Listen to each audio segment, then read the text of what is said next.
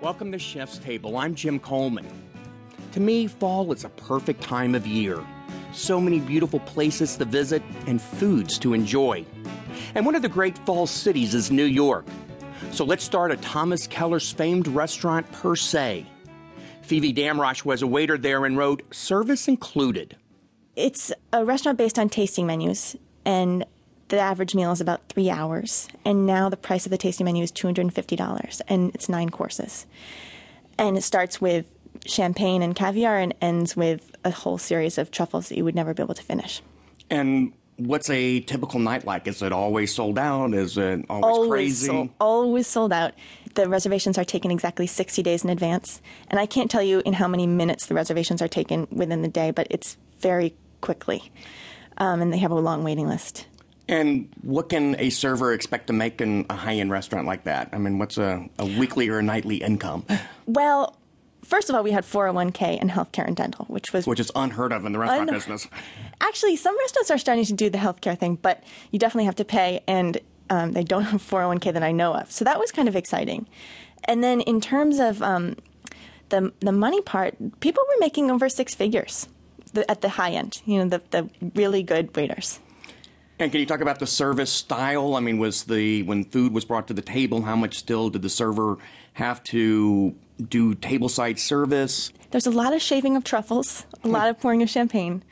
We were very involved and and kind of shaped the service around what we thought the guests needed. So every table was different. Some people really wanted you to be a presence. Some people really wanted you to stay away. It's always the, the task of the waiter to find out how much of your presence they want. So, you know, you and I could be sitting close to each other, and you might be more comfortable with me being closer than other people would, and you have to try to read that. How how personal could you get versus saying like my name is, and the people know your name? I mean, where was the line there? That would also really depend on who it was. I mean, you could have um, two waiters from another restaurant who had saved up and were really excited about being there, and then you'd end up being their friend, and maybe you'd see them in the future. Or you'd have maybe an elderly couple that wanted you to be a little bit more reserved. You need to figure that out. At Per Se, they really encouraged us to be our own people and to have personalities. So if someone wanted to know our name, of course we would tell them our name um, because that's what they needed from us. Or, you know, um, they they were very careful about telling us not to do um, not to follow a script. So we were never we were told never to say enjoy. You know how you go to a restaurant and right. people say enjoy every two seconds and it starts to get really irritating. But if you're there for three hours, that's a lot of enjoys. so they um, we you know we weren't supposed to say things like that or um, just we weren't supposed to repeat ourselves. And did they know your name? I mean, sometimes.